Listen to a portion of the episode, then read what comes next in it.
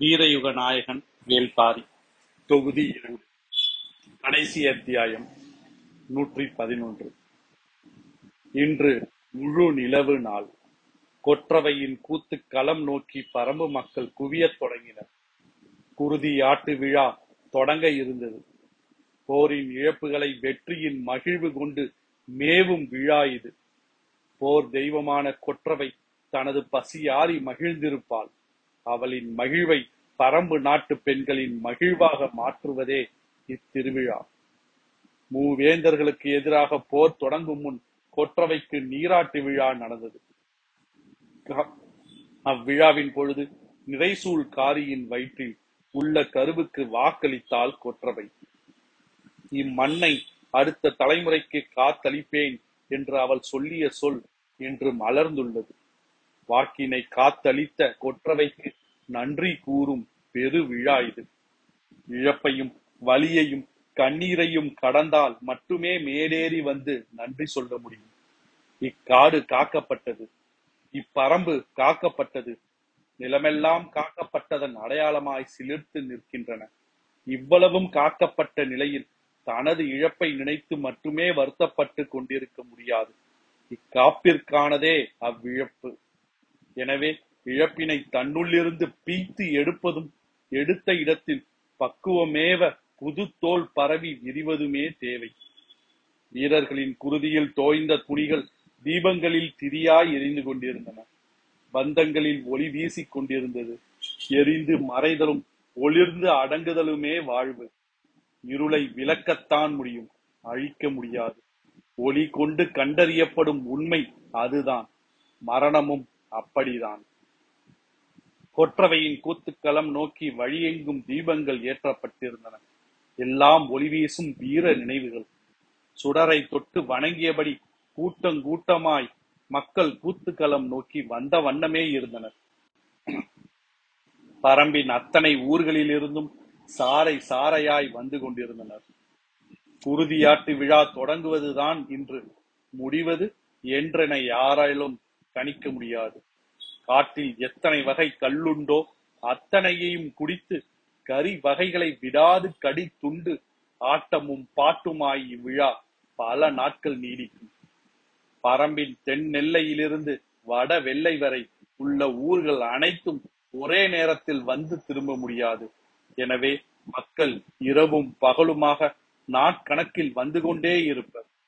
உள்ளங்கையில் பிடித்து வைத்திருக்கும் மணல் ஆற்று நீருக்குள் கரைந்து மறைவதைப் போல விழா மகிழ்வில் கண்ணீர் துளி தனது போக்கில் மறையும். அதுவரை குருதியாட்டு விழா தொடரும். கொற்றவையின் கூத்து களத்தின் நடுவில் வைக்கப்பட்டுள்ள வட்ட பானையில் நிறை நீர் தழும்பி இருக்கும் ஈன்றெடுத்த குழந்தையை அப்பானை நீரில் மிதக்க விட்டபடி எல் முனையால் அதன் மார்பினை கீறுவர். துளிர்த்து மேலெழும் செங்குருதி நீரில் பரவியபடி இருக்க குழந்தையை வெளியில் எடுத்து விடுவர். பின்னர் செந்தினையை குருதியோடு கலந்து வைப்பர். பிள்ளையை ஈன்றெடுத்த தாய் அக்குருதி சோற்றினை பிசைந்து ஒற்றவைக்கு படையிலிடுவாள். மறு தலைமுறைக்கு மண்ணையும் மக்களையும் காத்தளித்தவளுக்கு புதிய மனிதர்களின் குருதி கொண்டு செய்யும் நன்றி கடன் இது. குருதி சோறு ஊட்டப்பட்டவுடன் துணங்கை ஆட்டம் தொடங்கும். போர் துணங்கை கொற்றவைக்கு உரியது குறவை ஆட்டம் போல ஆணும் பெண்ணும் தழுவியாடும் ஆட்டம் அல்ல அது. வெறி கொள்ள வெறிக்கொள் மாந்தர் சினந்தாடும் வெற்றி கூத்திது முழவுதான் துணங்கைக்குரிய இசைக்கருவி. அதனுடன் ஆணைப்பறையை மட்டும் இணைத்துக் கொள்ளலாம். இருளேறிய கணத்தில் எவ்வியூரின் மேற்பாறையிலிருந்து மொந்தை குடமுழுவம் இசைக்கப்படத் தொடங்கியது. குல நாகினிகள் கூத்துக்களம் நோக்கி புறப்பட்டதன் அடையாளம் அது. நாகினிகளின் முன்னே வெறிக்கொள் பாவையர் சுழன்றாடுவர்.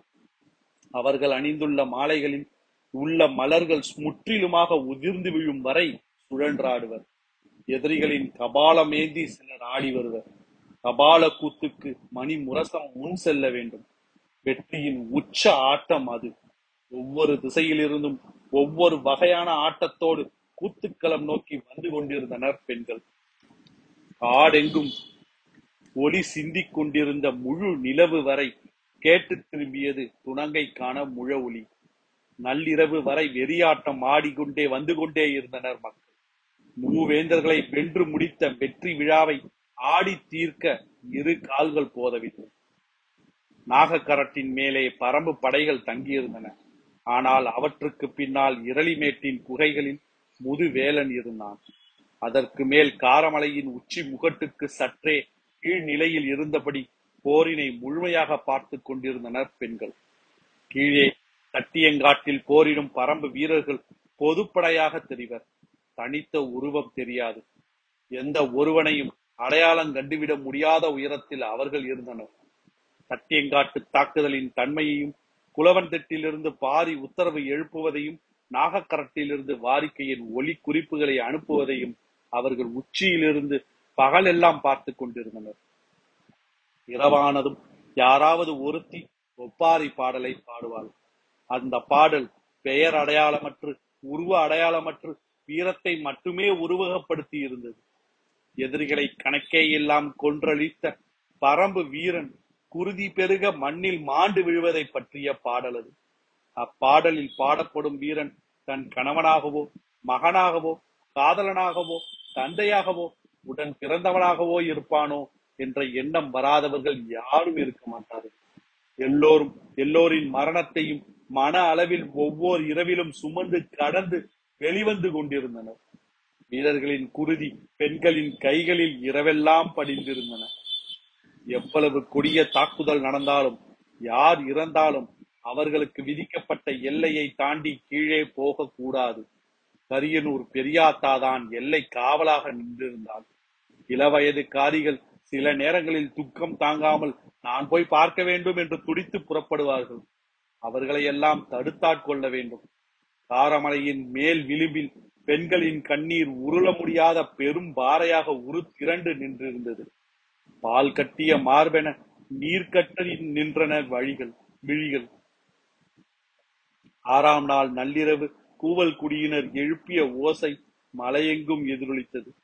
ஆறு நாட்களும் இறந்த யாருடைய பெயரும் அறிந்திராத பெண்கள் தேக்கனின் மறைவை கூவல் குடியினர் சொல்லி கேட்டு நடுங்கி போயினர்.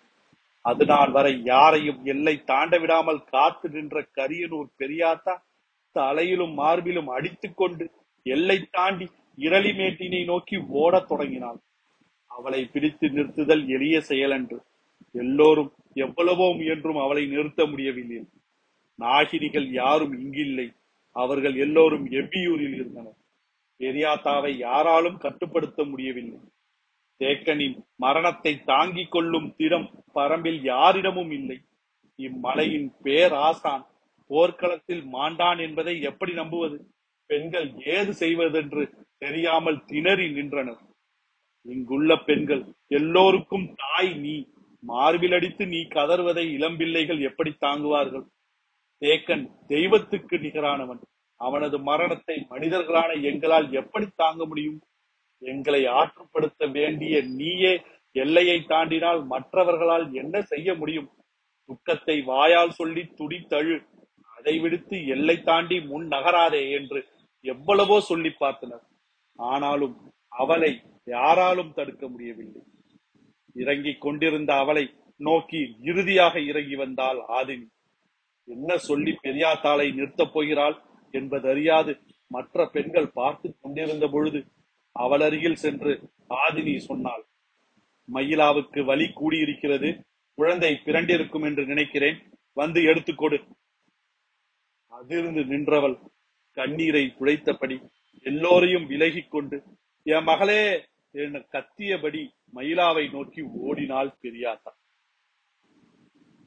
நிலவின் மஞ்சள் ஒளியில் காடே ஒளிர்ந்து கொண்டிருந்தது. கூத்துக்களம் நோக்கி தன் பிஞ்சு மகவை தூக்கி வந்தாள் மயிலா. அவளை சுற்றி எண்ணற்ற தோழிகள் இருந்தனர். ஆனாலும் அங்கவைதான் அவளை முன்னடத்தி வந்தாள். ஆதினியும் மற்ற பெண்களும் அவளின் வருகையை எதிர்பார்த்து கூத்துக்களத்தில் காத்திருந்தனர். ஆண்கள் பெண்களுக்கு அப்பால் நின்றிருந்தனர். விரி பலகையில் நீலன் அமர்ந்திருந்தான். காயங்கள் இன்னும் முழுமையாக ஆறவில்லை. அவனது வலப்புறம் கபிலர் அமர்ந்திருந்தார். இடப்புறம் முடியன் அமர்ந்திருந்தான். அவர்களுக்கு பின்னால் உதிரனும் விண்டனும் நின்றிருந்தனர். காலம்பன் மற்ற பெரியவர்களுடன் எதிர் திசையில் அமர்ந்திருந்தான். முன்னும் பின்னுமாக பரம்பெங்குமிருந்து வந்த கூட்டம் மொய்த்து கிடந்தது. கூத்துக்களத்தின் நடுவில் இருந்த வட்ட பானையில் நிறை நீர் தழும்பிக் கொண்டிருந்தது. அருகில் வந்த மயிலா நீருக்குள் தன் மகவை மெல்ல உள் இறக்கினாள். பெண்கள் குளவையிடத் தொடங்கினர். பரம்புக்கு ஆசானான தேக்கன் இல்லாததால் முடியன் எழுந்து வந்தான். விரல் இருக்கிலிருந்த எல் முனை கொண்டு மகவின் மார்பில் சிறு கீறலை உருவாக்கினான். குழந்தை அவனை பார்த்து வீறிட்ட பொழுது உறுதி நீருக்குள் கலந்திருந்தது. குளவையொலி எங்கும் பெருக மகவை பானையிலிருந்து மேலெடுத்தாள் மயிலா. தோழிகள் செந்தினையை கூடையில் கொண்டு வந்தனர். அதனை இரு கைகளிலும் அள்ளி குருதி நீரில் கலந்தாள். உளவையொலி மேலும் கூடியது. போர்க்களத்தில் மாண்டோரின் குருதி கொண்டு பிசையப்படும் பலி சோறது நான்கு முறை கைகளால் அள்ளி போட்டவள் ஐந்தாம் முறை திணையை அள்ளும் பொழுது வேண்டாம் அவ்வளவுதான் இருக்கும் என்று சொல்லிவிட்டு தனது இடம் நோக்கி நகர்ந்தான் முடியன். வீரன் ஒவ்வொருவனின் குருதியாலும் ஒவ்வொரு திணையை பிசைந்து கொற்றவைக்கு பலி சோரிடும் நிகழ்வு இறந்த வீரர்களின் எண்ணிக்கையை கணக்கிட்டு நான்கு பிரியோடு நிறுத்தினான் முடியன். இசைந்து முடித்து பழிச்சோரினை கொற்றவைக்கு கொடுக்கும் சடங்கு தொடங்கியது. உறுதியாட்டு விழா அதன் உச்சத்தை நெருங்கியது. உளவையொலி மேலும் மேலும் கூடியபடி இருக்க மயிலா பழிச்சோற்றினை எடுத்து கொற்றவையின் அடிவாரத்தில் வீசத் தொடங்கினார் வீசிய கணம் போர் துணங்கைக்கான முழவின் ஒலி பீரிட்டு எழுந்தது. உளவை ஒளியும் முழவின் ஒலியும் இணைந்து இருட்டையும் காட்டையும் விரட்டிய வேளையில் பெண்களின் துணங்கை ஆட்டம் தொடங்கியது. போர் துணங்கைக்கான ஆட்டத்தில் ஒவ்வொரு பெண்ணாக ஆடத் தொடங்கினர் ஆட்டத்தினூடே பழிச்சோற்றினை அள்ளி கொற்றவையை நோக்கி வீசினர் பெண்கள். புது மகவின் குருதியால் கொற்றவைக்கு நன்றி சொல்லல் இது. மனத்தின் ஆழத்தில் உறைந்து கிடக்கும் துயரத்தின் வலியை பிடுங்கி எறிய வலிமை கொண்டு ஆடினர். நேரமாக ஆக முழவின் ஓசையில் காடு நடுங்கியது. அப்போது ஆணை பறை முழங்கத் தொடங்கியது. அணங்குகள் இறங்கத் தொடங்கினர். வெறிக்கொள் பாவையர் சுழன்றாடினர். துணங்கையாடும் பெண்களிடமிருந்து விலகி நின்று வணங்குதலே மரபு. கூட்டம் முழுமையாக விலகி நிற்க முடியாமல் திணறி கிடந்தது. வந்திருந்த பெண்கள் எல்லோரும் ஆடத் தொடங்கினர். அவர்கள் ஒவ்வொருவருக்குள்ளும் ஒரு அணங்கு இறங்கி ஆடத் தொடங்கியது. ஆட்டத்தினூடே குல நாகினிகள் தனித்து இழுக்கும் குளவை ஒளி மேலே கூட்டம் இடங்கொடுத்து விலகியது. அவ்வொலி கேட்டதிலிருந்து முழவுகளின் ஓசை சிறிது சிறிதாக குறையத் தொடங்கியது. அணங்கிறங்கியவர்களும் தங்களது ஆட்டத்தை குறைத்தனர். பலகையில் உட்கார்ந்திருந்த கபிலர் என்ன நடக்கிறது என்பதை அறிய எட்டி பார்த்தார். குலநாகினிகளின் நடுவே நீராடி மேலெல்லாம் குருதி பூசியபடி வந்து கொண்டிருந்தான் வேல்பாரி. கூட்டத்தின் ஓசை நன்றாக குறைந்தது. அவன் வந்து கூத்து களத்தின் நடுவே நின்றான். முழவுகளின் ஓசை முழுவதுமாக நின்றன. உட்கார்ந்திருந்த கபிலருக்கு அங்கு என்ன நடக்கிறது என்று தெளிவாக தெரியவில்லை. எழுந்து நின்றார். பாரியின் கையில் வில் இருந்தது. உறுதியாட்டு விழாவுக்கு ஏன் வில்லேந்தி வந்துள்ளான் பாரி என்பது கபிலருக்கு புரியவில்லை. குல நாகினிகள் அம்பொன்றை அவன் கைகளில் கொடுத்தனர் அதன் முனையில் பூச்சூடி இருந்தது. அதனை வணங்கினான் பாரி. வாங்கிய கணம் அவனது உடல் சிலிர்த்து அடங்கியது. கண்களை ஒரு கணம் மூடினான். அந்த அம்பு தேக்கன் தனக்குள் செலுத்திக் கொண்ட அம்பு. தேக்கனின் நினைவோடு கண்களை திறந்த பொழுது குருதியின் நிறம் கொண்டிருந்தன கண்கள். அவன் அம்பினை நானில் பூட்டி இழுத்தான். உல நாகினிகள் குளவையொலி எழுப்பினர் பெண்கள் பேர் ஆசானை நினைத்து கைகளை உயர்த்தி வணங்கினர். பாரி அம்பினை விடுவித்தான். ஒற்றவை குடிக்கொண்டுள்ள மரக்கூட்டத்துக்குள் அம்பு பாய்ந்து மறைந்தது. ஆசான் தனக்குள் செலுத்திக் கொண்ட அம்பினை மீண்டும் தனக்குள் செலுத்திக் கொண்டது பரம்பு. எழுந்த குலவையோடியோடு முழவின் ஓசை இணைந்து கொண்டது. குல நாகினிகள் அடுத்து மூவிலை வேலினை பாரியிடம் கொடுத்தனர். வேலினை வாங்கினான் பாரி. எழுந்த ஓசை முன்னிலும் பல மடங்கு அதிகரித்தது. பாரியின் உடலில் ஒவ்வொரு நரம்பின் விசையை கூட்டியது. கண்கள் கலங்கின. ஒரு மா வீரனை போற்றும் கணம் இது. அவனது நினைவை நெஞ்சில் எழுதியபடி மூவிலை வேலினை திருப்பி பிடித்து கூத்துக்களத்தின் முன் நிலத்தில் ஓங்கி குத்தி மண்ணுள் இறக்கினான். நிலம் இறங்கிய வேலின் கைப்படி அதிர்ந்து ஆடிக்கொண்டிருக்க அதற்கு பூமாலை சூட்டினர் நாகினிகள். இனி காலம் உள்ளவரை நடப்பட்ட மூவிலை வேலின் வழி வணங்கப்படுவான் இரவாதன். வேலினை ஊன்றிய கணத்தோடு அவ்விடம் நிற்க முடியாமல் வெளியேறி கபிலரின் அருகில் வந்தமர்தான் பார். துடங்கையாட்டம் முன்னிலும் வேகம் கொண்டது. முழவுகள் பேரோசையை எழுப்பின. கூட்டம் கூடிக்கொண்டே இருந்தது. துணங்காடிய பெண்களை தங்களின் கை- இரு கைகள் கொண்டு விலக்கி தள்ளினர் குலநாகினிகள் ஆனால் ஆடும் பெண்கள் எளிதில் நகர்வதாக இல்லை. பேரொளி எழுப்பிய குலநாகினிகள் அவர்களை பிடித்து தள்ளி இடம் அமைத்துக் கொடுத்தனர். அங்கு நடப்பதை பார்க்க கூட்டம் முண்டியடித்து முன்னேறியது. பாரி வந்ததும் அமர்ந்த கபிலர் மீண்டும் எழுந்து நின்று பார்த்தார். இளம் பெண்ணொருத்தி தனியே ஆடிக்கொண்டிருந்தாள். ஆனால் துடங்கை ஆடும் மற்ற பெண்களைப் போல அவள் ஆவேசம் கொண்டு ஆடவில்லை. தலையை மட்டும் ஆட்டி ஆட்டி மெல்ல ஆடிக்கொண்டிருந்தாள். அவளுக்கு முன்னால் குல நாகினிகள் கை குவித்து வேண்டியபடி நின்று கொண்டிருந்தனர். பார்த்து கொண்டிருந்த கபிலருக்கு எதுவும் புரியவில்லை. சூழ்ந்திருந்த பெண்கள் பேரோசை எழுப்பினர். கூட்டத்தினரின் குலவை ஒளி மேலும் மேலும் பன்மடங்காகியது. ஆடியவளின் முன்னால் பச்சை மண் சிலை ஒன்று வைக்கப்பட்டிருந்தது. இப்பொழுதுதான் அது வைக்கப்பட்டிருக்க வேண்டும். அதனை பார்த்தபடி நின்று அந்த பெண் ஆடிக்கொண்டிருந்தாள். குளவையொளி மேலும் கூடியது. என் நிலையிலும் கண்ணீர் சிந்தாத குலநாகினிகள் கை குவித்து கண்ணீர் மல்க வேண்டினர். கூட்டத்தினூடே அங்கு நடப்பது கபிலருக்கு தெளிவாக தெரியவில்லை. சற்றே தலையை நிமிர்த்தி எட்டி பார்த்தார் குலநாகினிகளின் வேண்டுதலை ஏற்று அப்பெண் மண் சிலைக்கு அருகில் இருந்த எதையோ எடுக்கத் தொடங்கினாள். நாகினிகள் குலவையிடத் தொடங்கினர். இதுவரை இல்லாத அளவு வெளிவந்து கொண்டிருந்தது பேரோசை. எடுத்தவள் தனது காதுகளில் அதனை அணிந்து கொண்டாள்.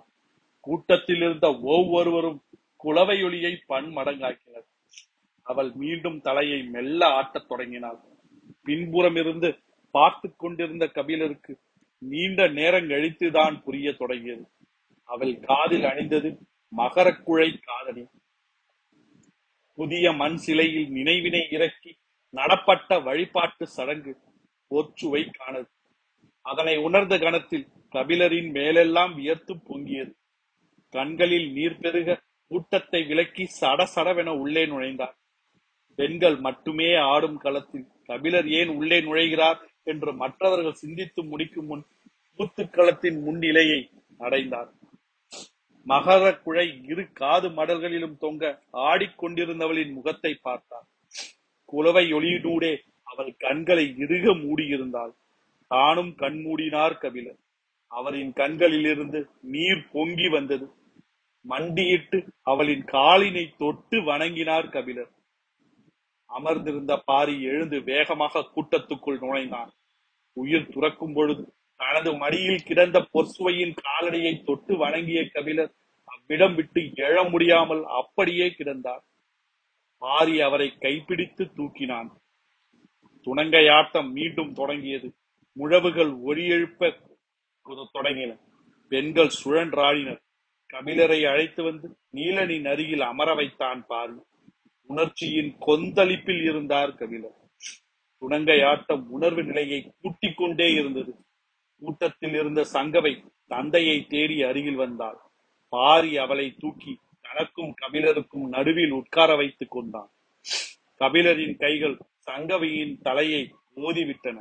அவள் இடப்புறமாக திரும்பி கபிலரை பார்த்து புன்முறுவலோடு அவரின் தாடியை சட்டென வருடி விட்டபடி கூத்துக்களத்தை பார்த்து திரும்பி விட்டாள் நீண்ட நேரமாக உணர்ச்சி கொந்தளிப்பில் இருந்த கபிலரின் முகம் சற்றே மாறத் தொடங்கியது. சங்கவையின் சிறு குறும்பு அவரின் மனநிலையை மாற்ற தலைப்பட்டது. சின மாந்தர்கள் ஆடும் போர் துணங்கை இறுதி கட்டத்தை எட்டிக் கொண்டிருந்தது.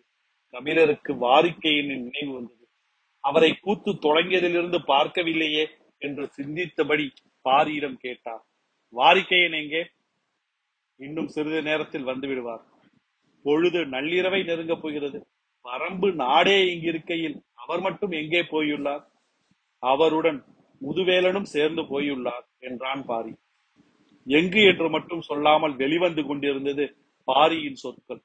வழக்கமாக அதனை புரிந்து கொள்பவர்தான் கபிலர். ஆனால் இன்றைய உணர்வு நிலையில் சொற்களின் துல்லியத்தின் மீது பயணிக்கும் நிலையில் அவர் இல்லை.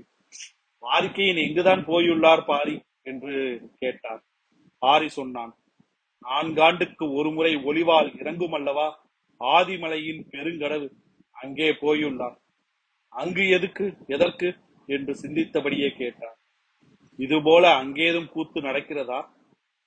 தேக்கனும் இரவாதனும் பொற்சுவையும் நிலை கொள்ள வேண்டிய இடம் இதுதான். ஆனால் திசைவேளர் நிதை கொள்ள வேண்டிய இடம் அதுதானே?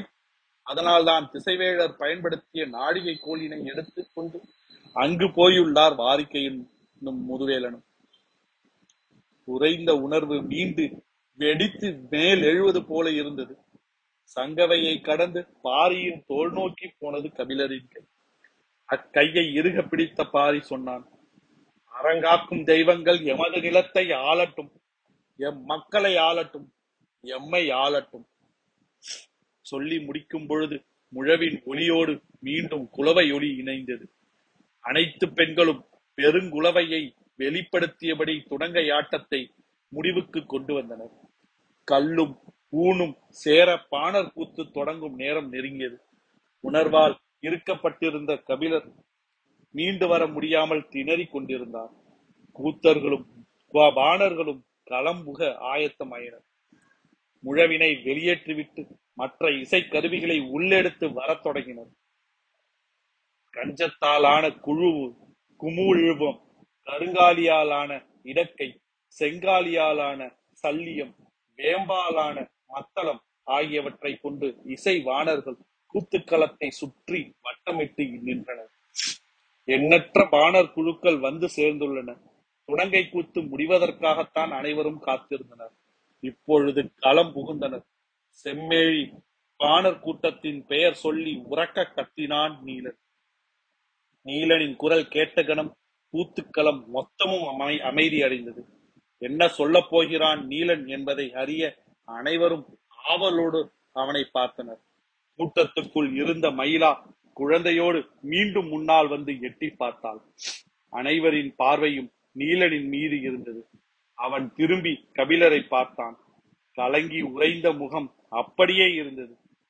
ஒரு கணத்தில் இம்முகத்தை மலரச் செய்ய என்னால் முடியும் என்பது போல இருந்தது. அவனது பார்வை. கபிலரிடமிருந்து பார்வையை விலக்கி பாணனை பார்த்து சொன்னான் பனையன் மகனே பாடலை பாடுங்கள்.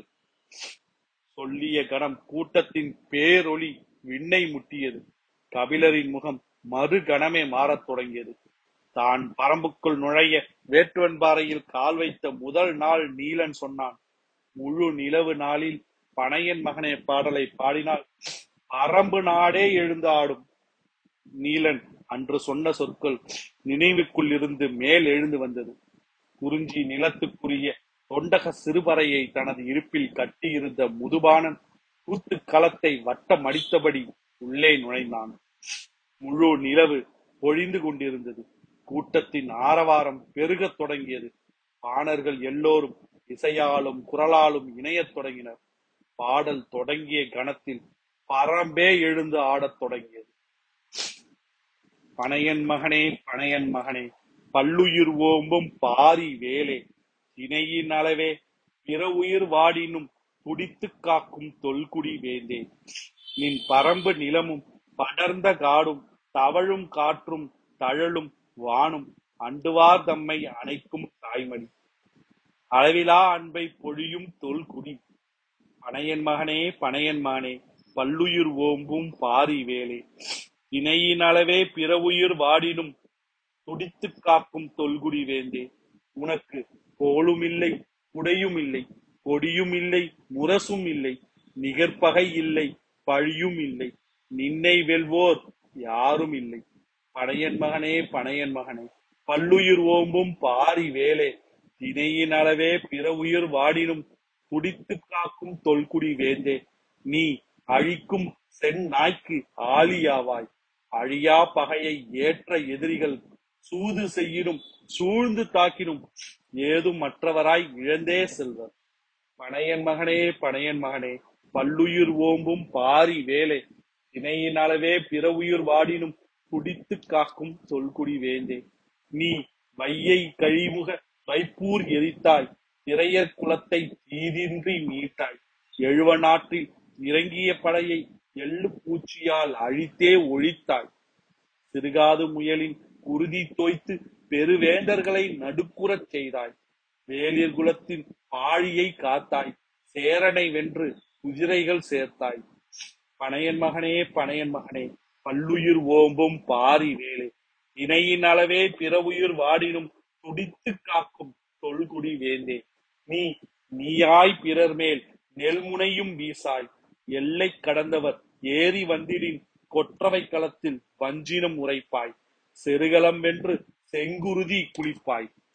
வேந்தர் படையை வெல்வாய் என்றே கருங்கிலி நிமித்தம் கழறிய பின்னரும் போரினை வெறுத்தாய். பொறுமை காத்தாய். நீலனை மீட்கவே நெடும்படை ஒருத்தாய் பனையன் மகனே பனையன் மகனே பல்லுயிர் ஓம்பும் பாரி வேலே. இணையின் அளவே பிறவுயிர் வாடினும் துடித்து காக்கும் தொல்குடி வேந்தே. நீ முருகன் வள்ளி முடிச்சிலொரு கண்ணி நீ. எவ்வி சோமா இணைப்பிலொரு பின்னல் நீ. சூழிவேல் தூதுவை பின்னலின் தொடர்ச்சி நீ. ஏக்கனும் பழையனும் விட்டு சென்ற வீரம் நீ. பனையன் மகனே பனையன் மகனே பல்லுயிர் ஓம்பும் பாரி வேலே. இணையின் அளவே பிற உயிர் வாடினும் துடித்து காக்கும் தொல்குடி வேண்டே. எம் வானர் வந்தால் பாடல் கேட்டும் உத்தராடினால் குளிர்மணம் கொண்டும்.